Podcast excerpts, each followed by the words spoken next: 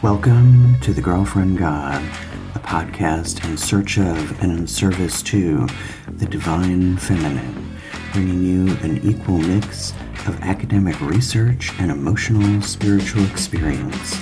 If you enjoy this podcast, be sure to subscribe, follow, rate it, review it, and share it with your friends. Now, together, let's find the divine.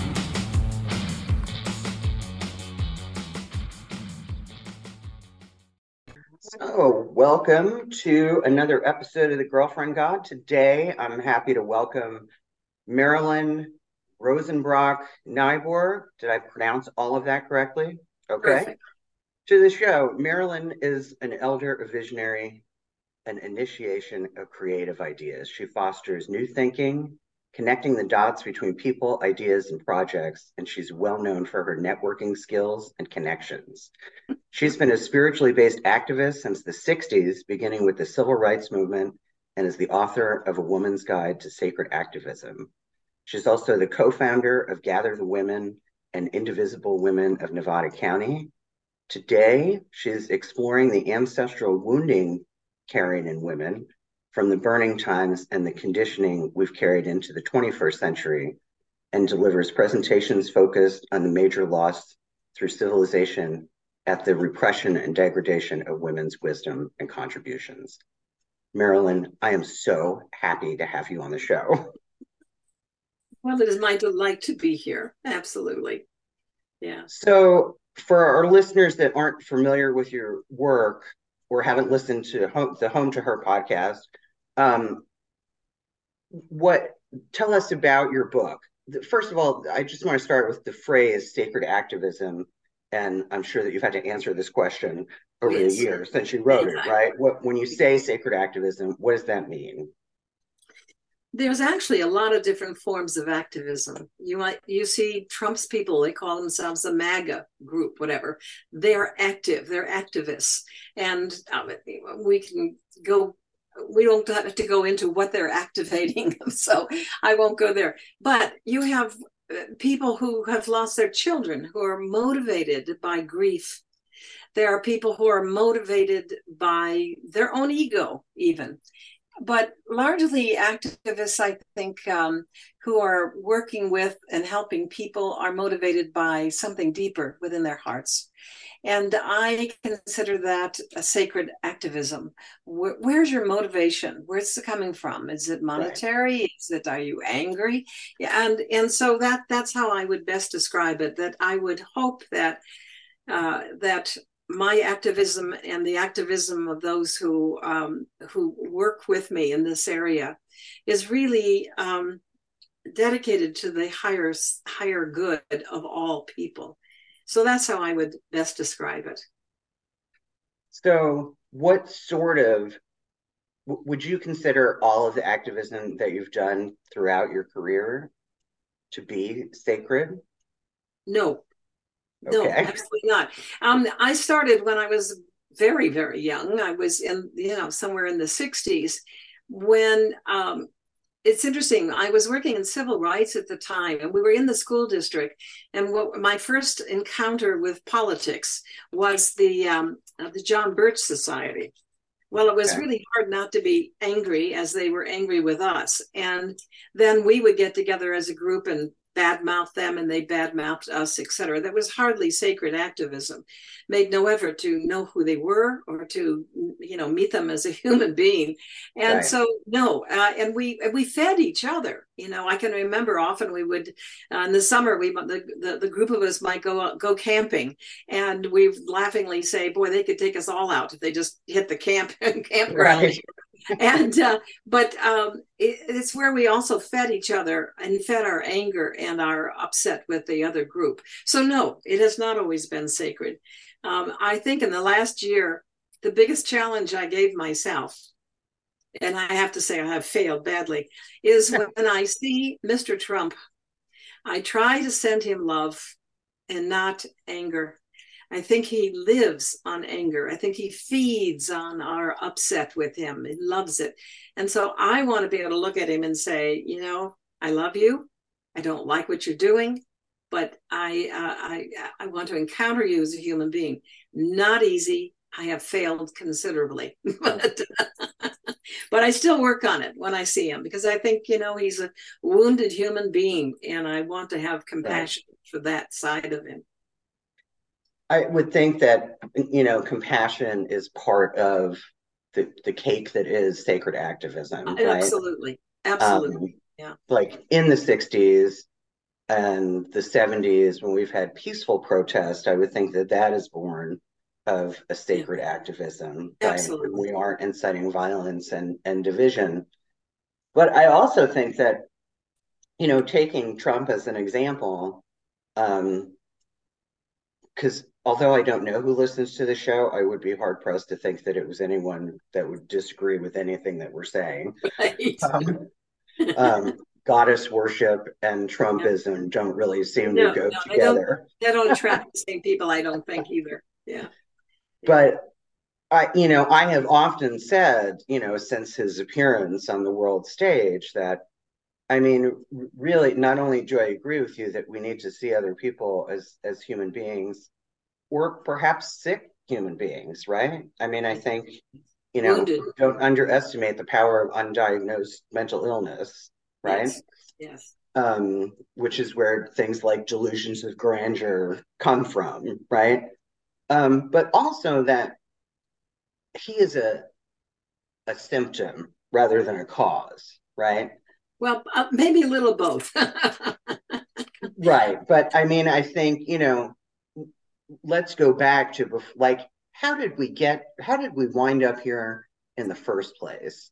And this is a point in which i agree with marianne williamson in that you know it's it there's a sickness in our country and there has been for a long time. She wrote what's the name of the book? Healing the soul of the nation? I mean she wrote that in the 80s yes.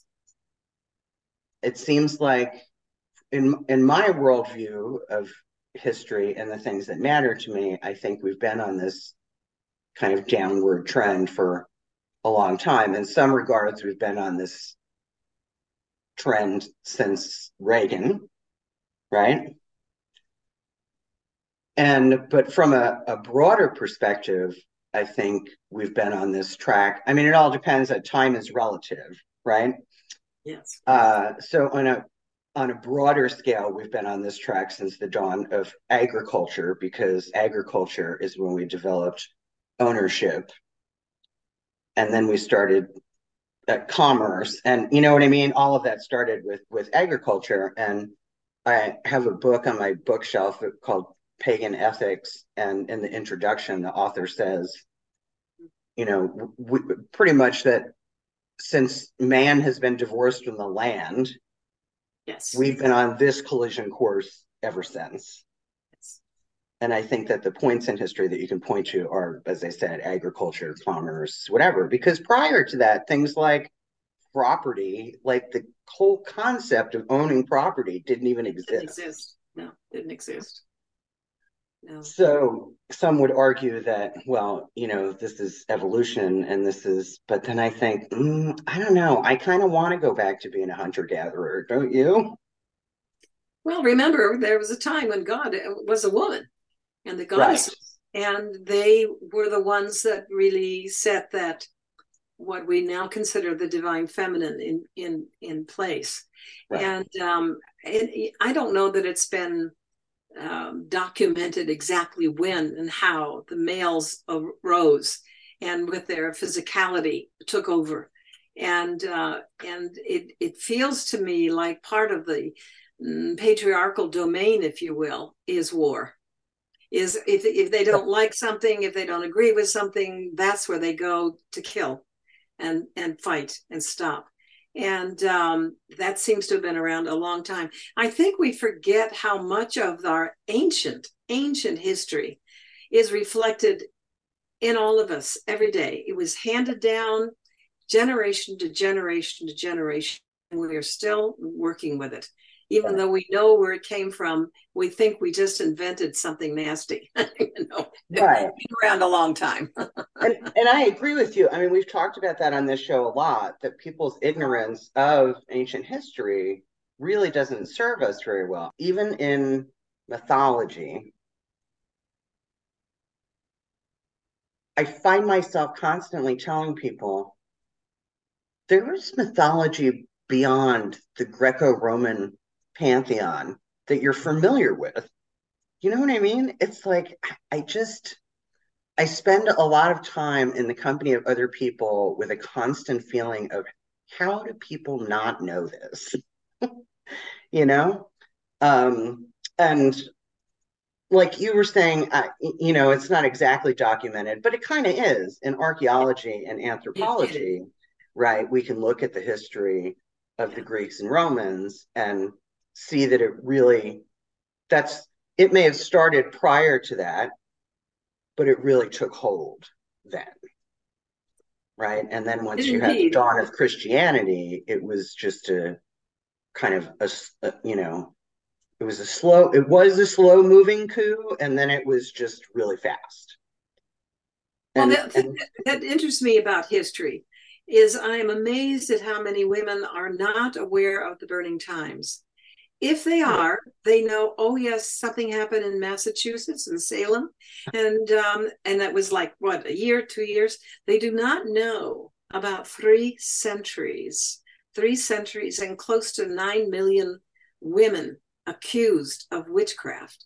Right. And which and and and while we make witches wrong and ugly, they're ugly because of the torture they went through when their teeth right. were knocked out and they were their faces were infected. And right. people do not know that. They were at one time uh, in fact the word witch meant wise woman right. and crone and and hag. They all hag was a holy woman but all of that was transformed by the uh, by the patriarch into something evil. And nobody criticizes the the men that that did this horrible thing to women. Right. That incredible. And we live with that um, that has been passed down. The um, the way women are treated the way we are supposed to be quiet uh, and the fear that we live in that we will be hurt or tortured again. Should we say right. too much or become too powerful? Anyway that's another right. toot there's there's that um have you ever heard the expression a, a, man's greatest fear is that women will laugh at him and a woman's greatest fear is that men will kill us yeah. i mean that's oh, yeah. but yeah. it really is but it really is true um, and they really did kill us. Right, right.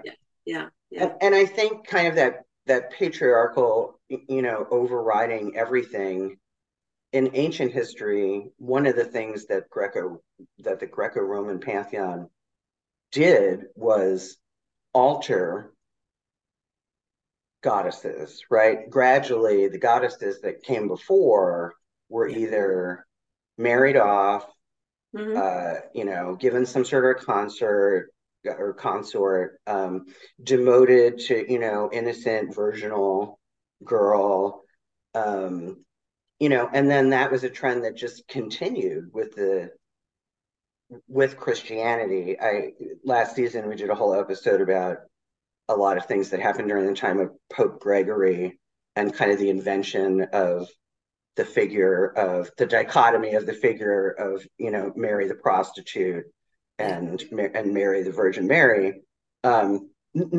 com- both of which are complete fabrications because the episode we did about Mary, there are aspects of the Virgin Mary that are all taken from previous goddesses. Yeah, like, of course.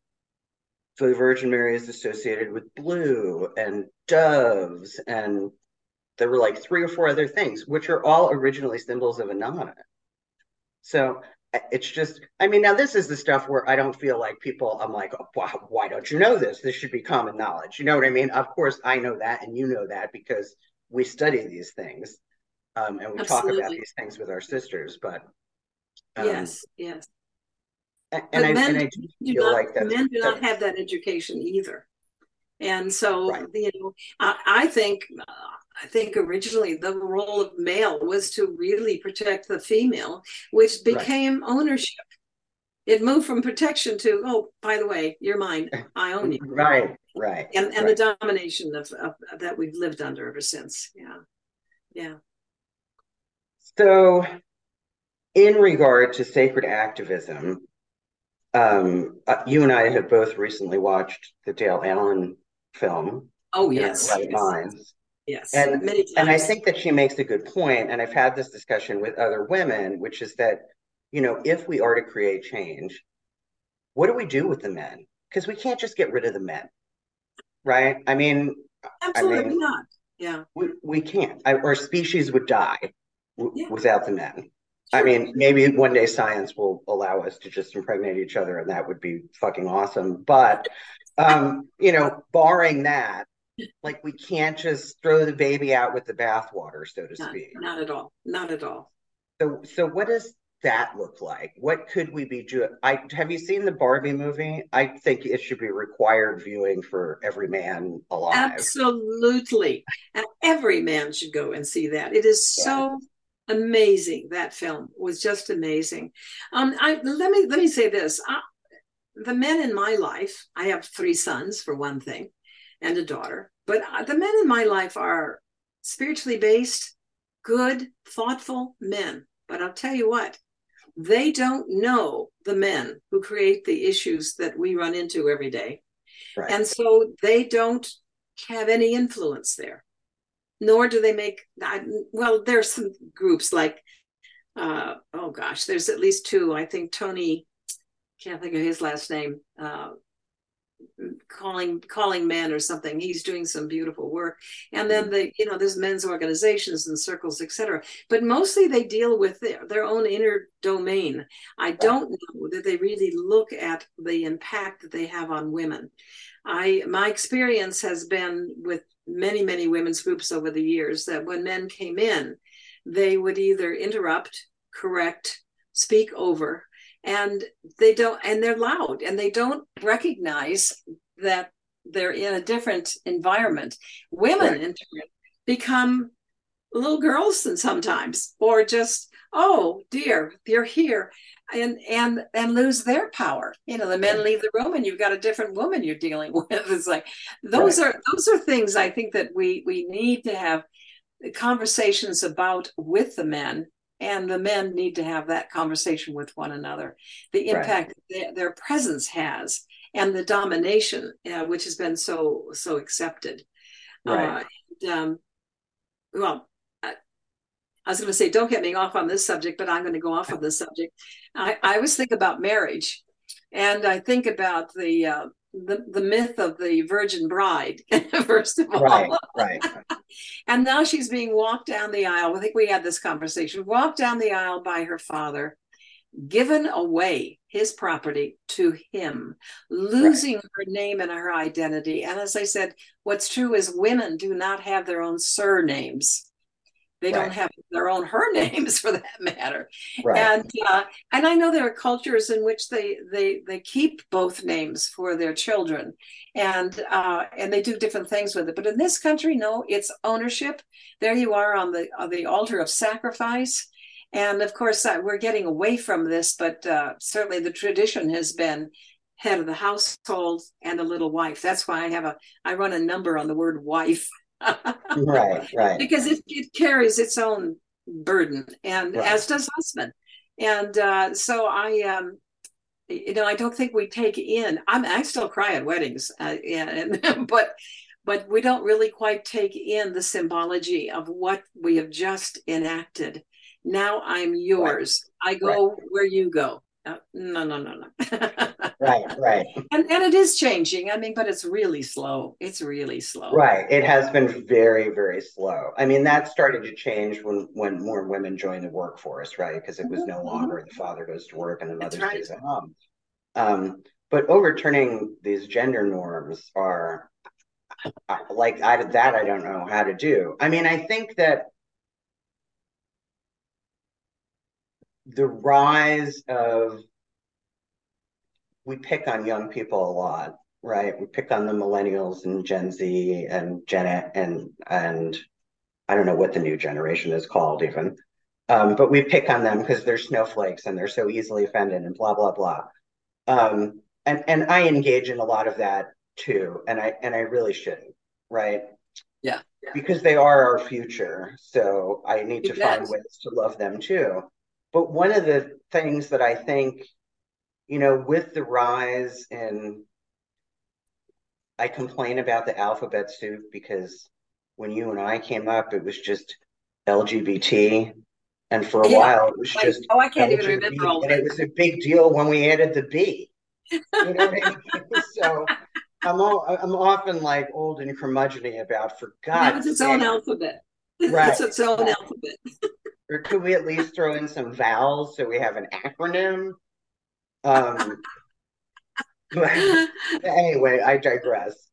But one of the things that I think is remarkable is with their wanting to step outside the norm of gendered language and just all of those things and this fluidity that they seem to have i think that's a good sign right um and i know it's haphazard but it this is still very new territory you know what i mean we don't know what that's going to look like in 20 30 50 100 years maybe we won't refer to i mean gender is such a myth right? It's such a social construct, and people don't understand the difference between um, gender and, and, sex and biological sex.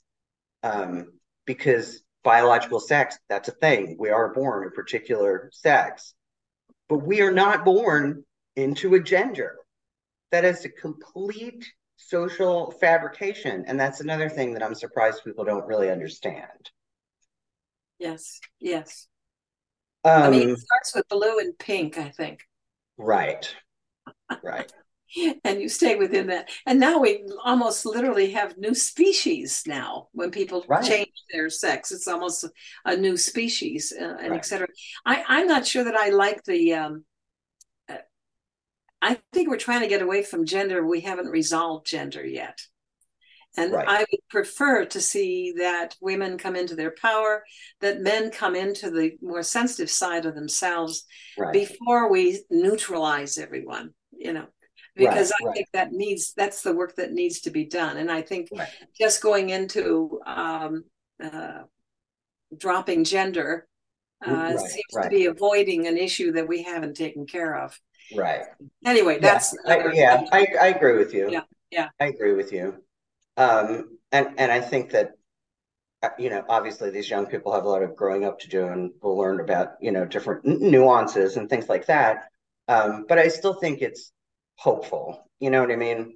Well, they're um, dealing with something, and and we don't know what will come out of that yet. And it's sort right. of uh, for those of us who've been on the planet for a while, it's a little kind of uh, uh, wait and see, you know, observe. I I don't have a lot of judgment on it. I have a lot of concerns about it. I think seeing a transgendered uh, woman who has been male in athletes and now is, you know, is taking all the prizes uh, seems to, that doesn't feel right to me at all. Right, right. Because you just have a physical structure that you're dealing with that you cannot change. You know, if you've been that strong doing that that particular, uh, you right, know, right. Anyway, there are other things here that we uh, we can take on as well. right, right. Yeah, but it, no, I yeah, it's it's complicated, and it's, it's taken thousands of years to create, and I don't know if it's going to take thousands of years to to recreate. You know what I mean? I don't. This is where the this is where the mystery and the mystical comes in for me. Huge, right? huge. Like yes. I like I often say we will return to a matrilineal, matrifocal, divine feminine focused because time is a cycle. And if it was that way 30,000 years ago, it's going to be that way again. Well, it can't I, I, not be that yeah. way again, uh, especially if you. Th- this brings me into something I wanted to ask you about. So, because I want to know about your own personal spiritual beliefs, right? So mm-hmm. I I call myself a goddess monotheist. It took me a long time to settle into that I, identity because I tried to be a polytheist for a long time until I was was finally able to search my soul enough to be like, you know what, that just doesn't that just doesn't work for me. Um, so I believe in what I call, and I've talked about it on this show before, is the diamond head God. And what I mean when I say that is, yes, I believe that there are and have been multiple goddesses in the world, but I believe that they are all facets of the same, of a singular source. That's why I call her the, the diamond head God, because that primordial creator is something our human brains can't really understand, right? So we translate information through these goddesses and and iconography and in our humanness, you know, we relate to this, that, and the other thing. Intellectually, I understand that God is genderless, but because I am who I am in this body on this earth at this time with a human brain in its limited capacity, I need things like names and iconography and whatever. So it's something I can relate to on a personal level. Having said all that, my point is I think there's a plan, and I think something is in charge of that that isn't us. Thus, the 30,000 year cycle. Like what's happening right now, as awful as it is, is in everything is in divine order because chaos always precedes great change, right? Yes. Have you seen that in your own lifetime? Oh, absolutely. Absolutely. Um, let's see. Well, I know I threw a lot at you there. yeah, you did. I'm trying to. Do you want to? Do you want to narrow it down to a question? uh, well, let's start with. So, what is it you believe about God, Goddess, whatever it is you pray to? If you pray, do you pray? Let's start there. Well, first of all, I believe everything is energy. And therefore, you could say everything is God. But I'd avoid the word God because as I did, as I avoided the American flag when Mr. Trump was in the office. I think it's been taken over and misused and, and abused. Um, I am not a Christian. I grew up as a Christian. I'm yeah, I know a lot of ministers and friends, and religion interests me, but the narrow narrowness of it does not. I am not. I absolutely am not a Christian anymore. I am, however, a believer in the teachings of Jesus. I don't think he's here to save me. I'm not worshiping him, but I would say that the whole point of his coming was a lesson for us in love and and and and and in life okay. and that if i can if i can uh, use that demonstration and adopt that demonstration in me then i am de- and then i i'm very comfortable with the word sacred activism because i'm an activist and i do want to come from that place that the teachings of jesus uh, is a, a, baseline for me shall we say uh, the goddess um, i think i became more goddess oriented as I moved from the sky to the earth, to the mother. I pray to the mother. But I also believe the mother is within me and she is in you. And, you know, uh, before I sat down, I said, Mother, please guide my words. And, um, but I feel like um, we are the essence of the energy of God, um, manifested in, in a physical form. Right. And um, I think that's I think that covers it pretty well. But um, right, right, I uh, it's it's very important to me. Um, I'm not a big meditator, but I am a big um, people person, and I see that in people. I see the wounds in people, and I also want to say that I have come to absolutely if I could be a follower, I would be one of of um, Gabor Mate, Dr. Gabor Mate. Oh my God, uh, when he speaks, I listen very closely. And he has one recently that has been very impactful for me. And it was um, tying trauma to illness, mm-hmm. the traumas we've had in our life. And he talks about MS, by the way. Mm-hmm. And um, he, uh, it helped me a lot. It helped me a lot to to look at some of the trauma I've had in my life and how I carry it and what I do with it or right. don't do with it. It's more like it and um, so that that's been really really helpful so i think most important about me is that i am open to outside of the box. I don't do a lot of mainstream thinking. I do a lot of mainstream observing. You know, I feel like the observer right. on the newscast going, "Oh my goodness, don't they know?" right, right. so I think that I think that covers my my philosophy pretty well.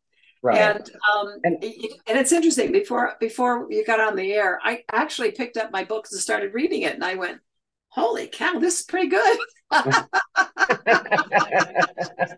I should read this more often. You know, it really is saying just about everything that I I think is really important in order to facilitate change in our lives. Yeah. Right.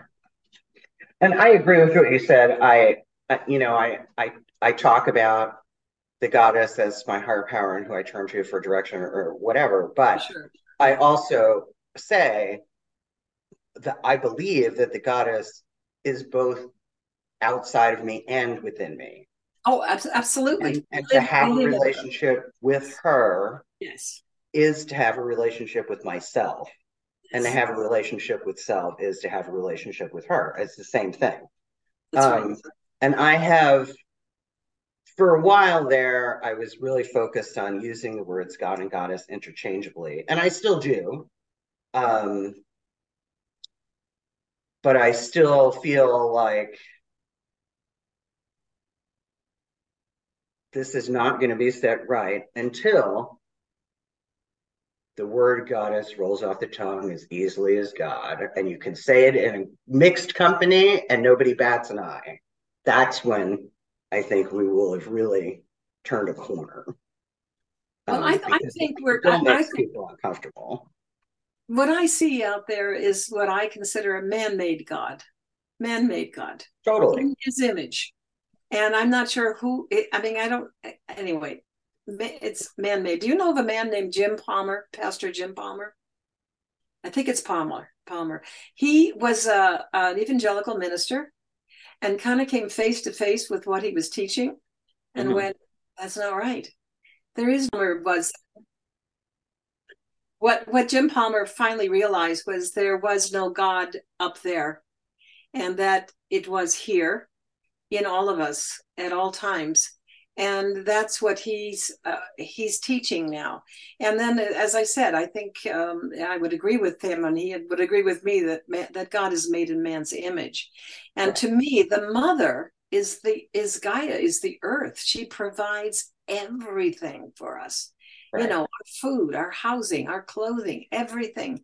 Right. and uh, so uh, my inclination in even in prayer or intention is to call on her to look down to to consider the life beneath my feet that right. is that, that is so interdependent and so alive right. so um so i i last couple of years uh, i think i've i did a lot of changing and for the first part of my life i uh i just talked about god and jesus all the time that was my world and mm. i depended on them to get me through the my, the family crises and the things that I was going through. Right. But um, I, have come a long way from that and recognize that um, everything is connected, everything is one. I mean, I think you and I are probably pretty much on the same page in a lot of a lot of that kind of thinking. Right, right, right. I um, I so I was raised Catholic, and it's and it's interesting to me because with all the women that I've met in the goddess community, all of us who were raised Catholic resonated with Mother the iconography of Mary more. Of course. Than anything else. You know, and then we grew up and learned that Mary was actually, you know, this composite of multiple goddesses that came before her uh, that was essentially invented by Pope Gregory and you know in like 400 AD or something like that. So um I yeah, I think that you know goddesses in the world, different goddesses appear at different times when we need them the most. But right. Gaia and worshiping the earth as mother yeah. is one of the oldest known yes. names and traditions in ancient history. Um, as is, you know, the sky mother, right? as the earth and the heavens and all the things that us as early humans were trying to make sense of in our own human brain. So, um, but it's still, well, you've heard me complain on our weekly Weavers call through the Divine Feminine app, you know, complaining about living in the Midwest. Yes. Because we're not that far removed from the Bible Belt. And even though we live in a college town, there's a lot of liberalism. But the people that live here that have always lived here that have nothing to do with the university, they might work at the university, but uh, yeah, it is still. It, it's still. I'm not saying goddess in mixed company and not getting raised eyebrows. Do you know what I mean? Um, and I just, I know that's a regional thing and I know that we're kind of stuck here. I know my wife doesn't want to move. We don't have the money to move anyway, but um, yeah, it's still it's still a challenge. Just as it is to be a liberal in the current world is a challenge. So there was something else I was going to ask you about your do, do, do you think that part of the change is so I know women, and you probably do too, who have uh, young children and they're raising their young male children with goddess theology, which I think is incredible. Absolutely. Absolutely. But I worry that then those children will become teenagers and they're going to go to school with all the boys who aren't being raised that way. And then I fear that then it kind of all falls apart. I think I know what I something else that I wanted to talk about was so the other thing that we kind of really need to dismantle, I think, um, there's an anti-violence educator named Jackson Katz. I don't know if you've ever heard of him or not, but he has this theory, and I think something else that we don't talk about enough is that part of the problem is that masculinity equals violence, that there's a direct correlation between those two things. And, you know, Marilyn, a lot of this stuff, it's just that power hides in plain sight, right? Yes. And he talks about how part of that is the messaging of the media. Like, just as an example, if you look at school shootings and you look at the headlines, it will say, you know, what's wrong with today's youth or kids killing other kids. It's not, it's boys killing other children. And why aren't we talking about that when we talk about school shootings, right? It's just right. so so he has a really great documentary called Tough Guise, but it's guise G U I S E. Um, and it's all about that. And it's the most profound and impactful one of the most profound and impactful things i've ever seen because he What's goes the, is it on uh, netflix or anything? Easy to get? Uh, it's really old. Oh. so you might be able to find it at the library. Okay. um, or it might be on youtube i'm not sure. At least clips of it are probably on youtube because it's been around for a really long time. We watched that film when i i used to volunteer uh, for a rape crisis services center, and that was part of our training, was seeing that that film. And I think that men is the problem with introspection that women are just so much more likely to go to therapy, to spend time looking at themselves and figuring out what their motives are and why we do the things we do or have the beliefs that we have I mean, does that just go back to the gender thing because men aren't supposed to feel emotion or be influenced by their emotions? Yep. Yep. Oh dear. well, I think as media and uh, social media and all of that has come to shape our lives to the extent it does. Right. Um, the motivation behind that is largely power and money. Right. And um, when you realize that that um, violence has become entertainment, games, movies. I mean, try to find a show even on television that doesn't incorporate uh, somebody's murder. or right. some case and they and, and the and the shows that show a violent crime that was done 20 years ago for entertainment's sake i think has been one of the greatest influences to the rise of of um, the unacceptable in our culture it's made right. it acceptable and uh, and no one really speaks to that you know i mean the, we sort of say well the media but nobody stops the media. No one says, I'm not going to watch it.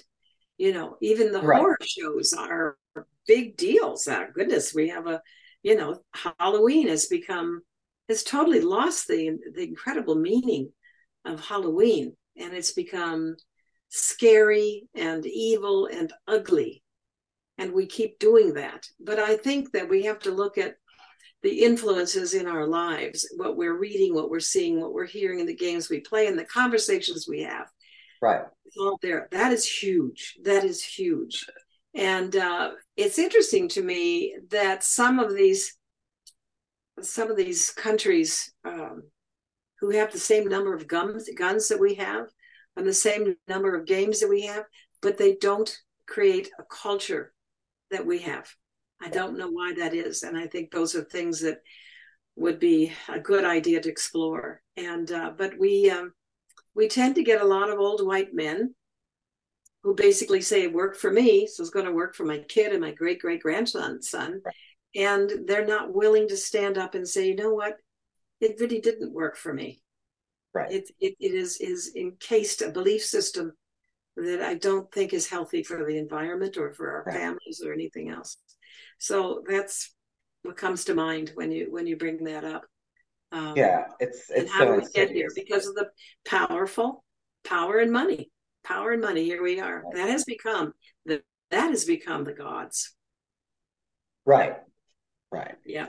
There's a television. There's a television show on one of the streaming services. I think it's on Starz called American Gods, and the oh. gods are you know uh, like the gods' names are media, celebrity, yes, virtual reality. You know what I mean? Just all of these things that that that we worship, and there, and there, of course, there's been a lot written about that, right? The way Amer- the way we our culture like idolizes celebrities as if they're gods and just the things that we prioritize i don't know it's sometimes it's depressing and i think well, you know i try and have hope and that's one of the things that having more acceptance of these young people gives me is hope.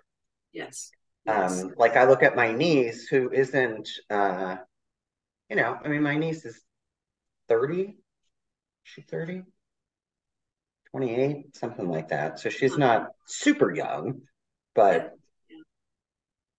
and and she just has what I'm most amazed by in the youth of today is their fearlessness. Like just taking my niece as an example, my niece went to Thailand by herself. Totally going to a country where she doesn't speak the language, didn't know where she was going, Absolutely. had some friend that lived there and just fucking figured it out. Yeah. I never would have had the courage. And she did that when she was like 22.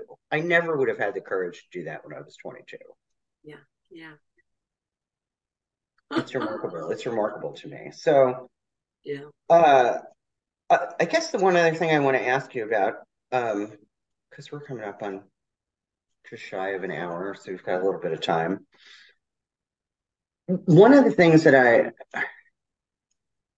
so i've been toying with this idea of organizing a goddess conference in the United States. Something comparable to the goddess conference in Glastonbury in England. Uh-huh. Call it the US version of that. Now, I've never put together a conference before in my entire life, but I'm creative and resourceful, so sure. I think I can. You could do it. Obviously, I wouldn't do it by myself, right? There would be other people involved, but uh, but that brings me to the other thing that I wanted to ask you about, which is I was sitting thinking this morning about the various things that we could talk about. And I feel like there are so many women now who do the kind of work that we do and are trying to ethically figure out how to do it and have it be their sole source of income. Sometimes I think that's a mistake. Because if you look at successful religious, for lack of a better term, movements in the past, I don't know that it always hinges on people doing their spiritual work also as their job. I mean, it's great if we can do that. But what I see as the results of that is everybody's so busy and invested in their own project or their own business or their own services. It is making it difficult for us to connect with one another. Just as an example, so when I started the podcast in my first season and probably in the beginning of my second season, I thought that everybody that came on the show was then going to be my friend. And we were going to develop a relationship and we were going to keep in touch and all of that. And I can tell you how little that has happened with the 40 plus people I've had on the show. Wow. There's really only one that I talk to somewhat regularly, and that's Minette, who I knew before I started the podcast. so I don't and and I find that disheartening. You know what I mean? Like I understand like people are busy. Everybody's busy. So how do we rise above that? I'm busy and I got to focus on my own thing because it's my livelihood. H- how do we overcome that to come together as as we know we can as women, as goddess worshippers, as knowledgeable people? How do we create this global community or even on a smaller scale just in the United States? Well, that's you just brought up about 65 different questions and uh, thoughts that have been running through my mind. Um, so I'm just going to start out somewhere. Um, I think there's power in numbers. I think the march that they had a long time ago, what 2016, million women marching, 217, whatever it was. Um, what what we missed there was we didn't have an agenda that we all agreed on.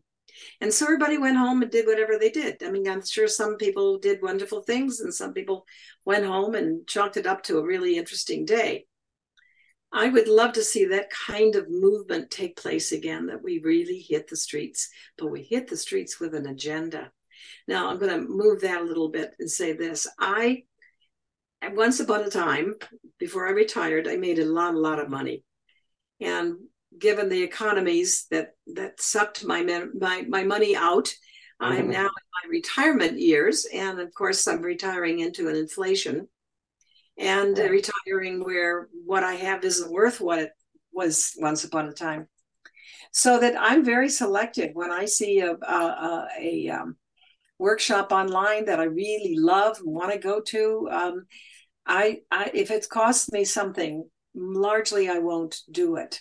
Right. And um, and yet on the other hand, there is the the theory which I agree with. We should be paid for the things that we do. We should be paid for raising our children, our family. There's a lot of things we need to be paid for. But being paid for something means a lot of people won't be able to be part of that. And so there's that, you know, push pull as well. And then I've been on workshops where they're going to be talking about something I, the goddess or something I thought was important, but they keep weaving in the next workshop that they're going to charge you for, or right. the book that they're trying to sell you, or the gathering that will cost you something. And then I kind of tune out and go away again. Right. So I don't have an answer to that. We don't have an answer to the economy in this this country in terms right. of what people should be paid for and how they should be supported to do what they are doing so I don't know. That's kind of like an all over the map kind of thing. But um, I, I, I think we, uh, you and I, could probably bring up more questions than we have answers to. Right. But I do think they're questions that people need to take in and work through for themselves. They right. need to think about that. So I don't know if that comes anywhere near what you just put no, out. I, I, think you're right. There's more questions than than than, than answers. Than answers there's, a, yeah. there's a lot of how do we and we just haven't come to the answers yet. But I, I mean, I think we have to remain hopeful that as we hopefully continue to talk to each other, I mean, it's why I'm so attached to the weekly Weavers call and why I'm so glad that that Karen started that, right? Because it gives us one of my favorite one of my favorites, I should say. But yeah. but you know, I also am very hopeful, believe it or not. I think we've got some very difficult years ahead of us. I think uh, in the next few years, next year, I understand is going to be tougher than this year. Who knows? And what does that mean? Who knows? um, but I do think that women are rising amazingly. I do think the goddess is coming back amazingly. I do think that um, there's a lot of hope. There's some very good men out there that really, many of the would like us to do more. And, you know, they don't know themselves quite what to do. Right. Um, I think we need to. Um, I was talking about a book title, and we came up with uh, Patriarchy to Partnership.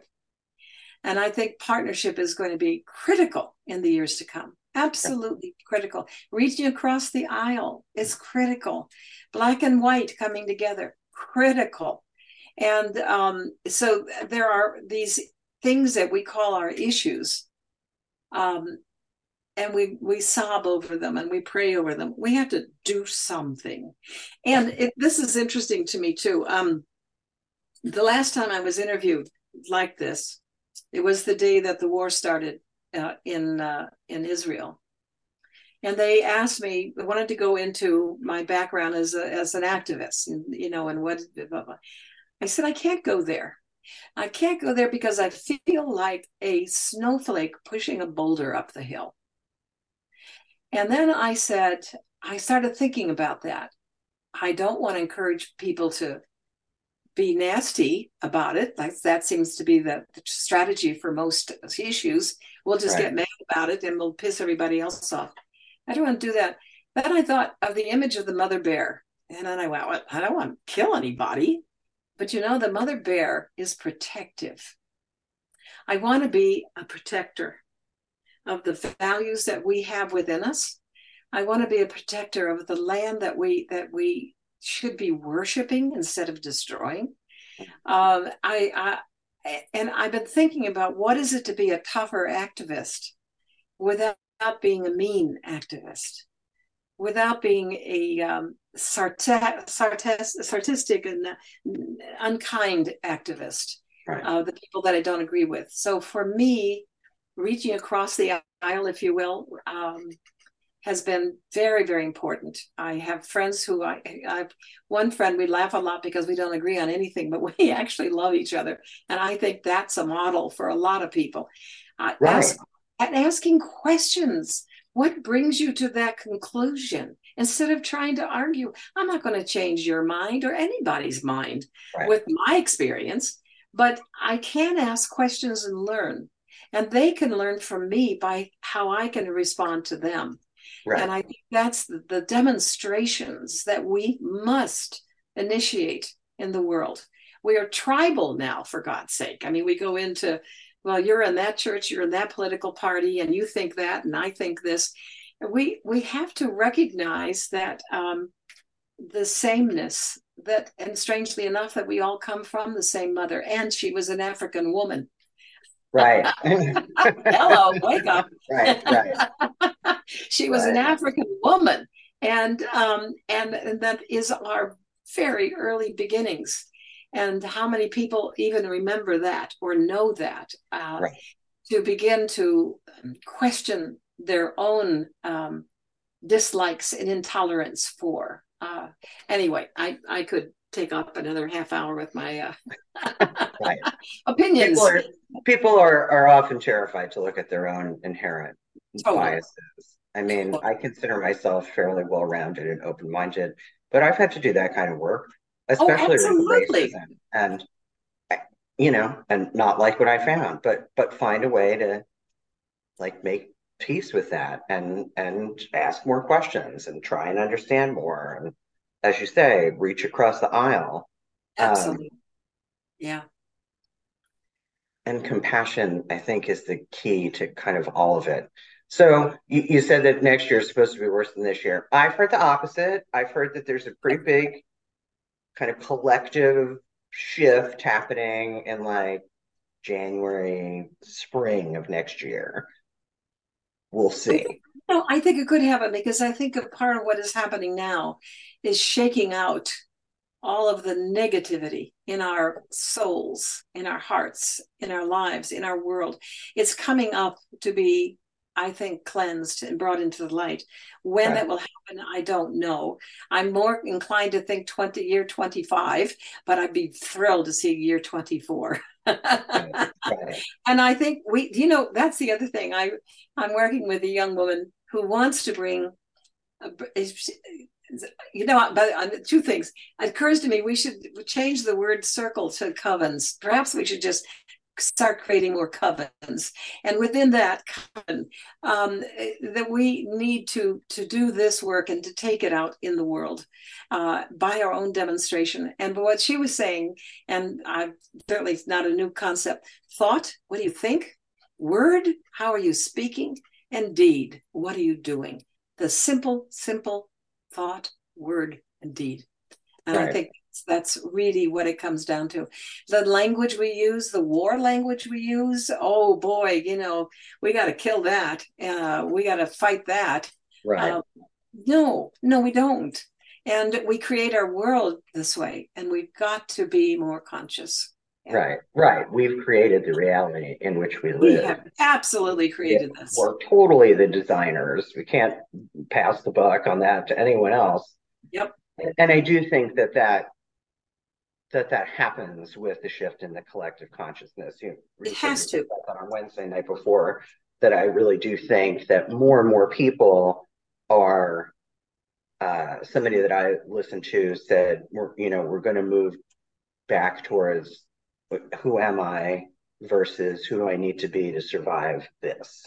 Yes, authenticity. Um, and and and with that, realizing that we really are all connected. Like there's just no getting around that. There's no getting away from it. Yeah. And and none of us are I remember a long time ago listening to Marianne Williamson and her saying, you know, yes, it's true. You have this special relationship with God, but so does everyone else. Yes. And remember, God loves Hitler. you know what I mean? Like there's such a radical thought. But I understand what she means, right? Exactly. Like, exactly. We are yeah. all just souls making our way through the journey and the like, best you know we I mean? can. Yeah. And and especially and this is I draw some compassion from this too, because I believe in past lives. I'm a past life regression hypnotist. Oh really? Had had yeah. And I've had too many experiences or and I've hypnotized too many people to not believe in it. And I think a lot of our what's coming out now that this you know, we say it started, you know, with Reagan or whatever, or started with Christianity or whatever. But for all we know, it started six, seven, eight, nine lives ago, right? Um, so I try and remember that. And I was thinking about that when you mentioned illness, because I have often joked that, you know, we make these sacred contracts when we transition from one life to another uh, and these sacred vows. And I always think that in my previous life, I must have had the body of an athlete so when I was in the in between place, I said, I want to experience the exact opposite of that. yeah. And that's how we wound up with this situation. yeah. yeah, this body. Yes, I understand that. I've been thinking about a book that I'd like to see put together. I'd like writers from their 60s, 70s, 80s, 90, even 100. Two questions. One is what is it from your generation you would like to see carried forward? And let me just go back a minute and say I'm concerned with AI coming in that we're going to be totally oriented towards how they create our world and what, what will push what button and what have you but so uh, so what are the values that that my generation would like to see carried forward and the second thing is what did i learn in this lifetime and i came up for me it would be i've learned about my body and its care and should have started when I was a younger, yeah, much younger, much younger. And uh, but any rate, I, I think we need. Uh, someone said, when you die, your library dies with you you know we are each a library of, of experiences and wisdom and ideas and when we go we go uh, if we're lucky, we've left something behind. And I would hope that uh, putting together a book like that for in, uh, dedicated to the younger women under 25 would be um, useful. You know, I don't know that they would like it, but at least we'd feel we did what we had to do. We did something, right? I know. I, there's so many books that I oh gosh write because I feel like I have a wealth of information to share. Indeed, you do. Um, yes. You know, it's just the motivation and time and commitment, and I'm working on. A, I'm slowly working on a book about goddess Elen of the Ways and the history of deer mythology, uh, which is a a task. But I also wanted to write about. Uh, I want to write a book called Sheism, a new goddess theology, based on oh, I like that. based on the that. writing that I did for the Church of the Goddess, which you've heard me talk about before. Um, yeah. and just expand upon those ideas that I that I put together. And I, I think the other thing with you know when we talk about a goddess theology or a goddess religion, it really is true that if you study, because I used to study a lot of different religions because I was so fascinated with religion. But if you study enough religions, what you find is that they all have some very basic things, oh yeah, tenets in common, right? Like absolutely. know yourself, right? That's what's written in the Oracle at Delphi uh, in Latin. Uh, know yourself, be of service to other people, and don't be a dick. I mean, those are really the basics of any successful spiritual movement, right? So, and I've never think, seen any of them that suggested you go to war with what you don't like. Have you? Exactly. I mean, really, what religion has said anything other than love? None of them have said you don't like them, smash them. Right. Yeah. Right. Well, of course, again, the Old Testament. The Old Testament was pretty harsh. yeah, Old Testament, but the goddess is also in the Old Testament. The what? The goddess is also in the Old Testament, yes. is the Shekinah yes. and all that. So I did an episode about that not that long ago. Mm-hmm. She is everywhere. She is. She really is.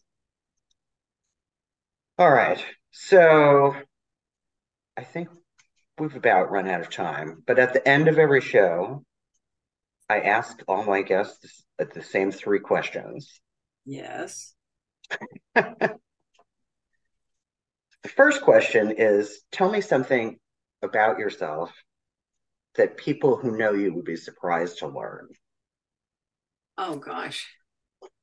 I am so open. I can't imagine I could surprise anybody. oh dear. No, honestly, can't I can't I can't think of a, a, a lot. Um, All right, we'll rephrase that as tell me something about yourself that I would be surprised to learn. um, I doubt that you would be very surprised either. Um, let me see. What can I tell you? Um, it could be something quirky, or you know, like, I, I, like, here's here's what I think that everybody knows about me. I love to network.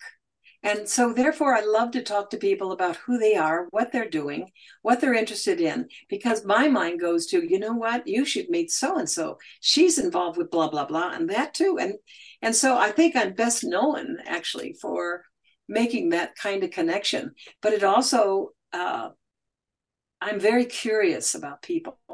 What makes them tick? How did they get here? What are they doing? What are they th- thinking?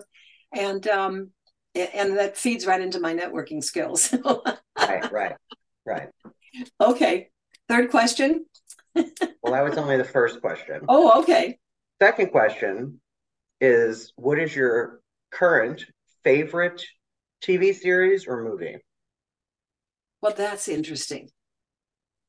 There have been many that have come and gone.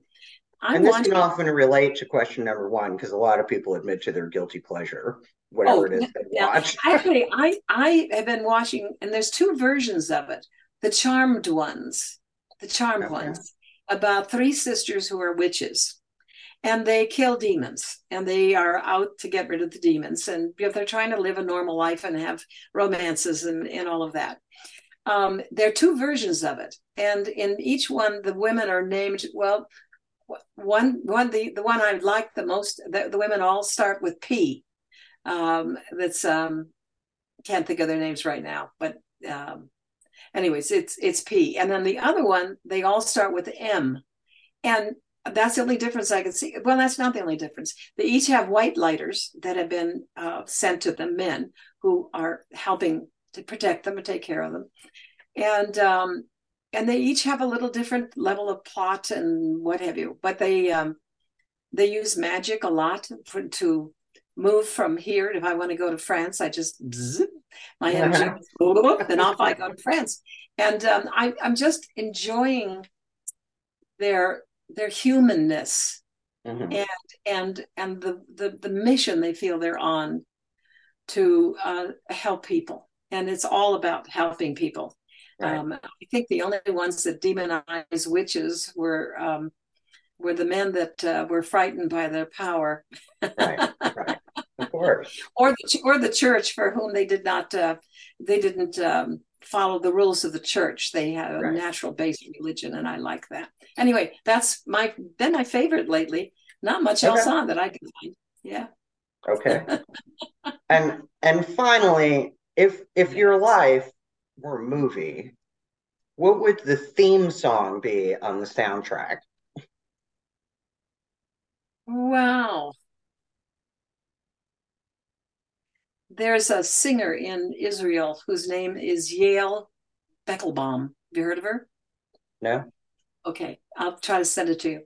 Okay. And she sings a song, and it's uh, Women of the World Unite. And then the other one she's got now that I adore, of course, is um, War is Not a Woman's Game. Mm. And I would say the theme of my life has been bring it together. Yeah. Bring it together. Let's take care of each other. And um and I have to say my life changed enormously. I was uh very quickly I was uh, my father and mother broke up when I was 9 went to live with my grandmother who never raised my mother. So the three women living in a very tiny apartment in Chicago. And they smoked. My mother was an alcoholic most of the her family was an alcohol were alcoholics. I don't drink and I don't smoke.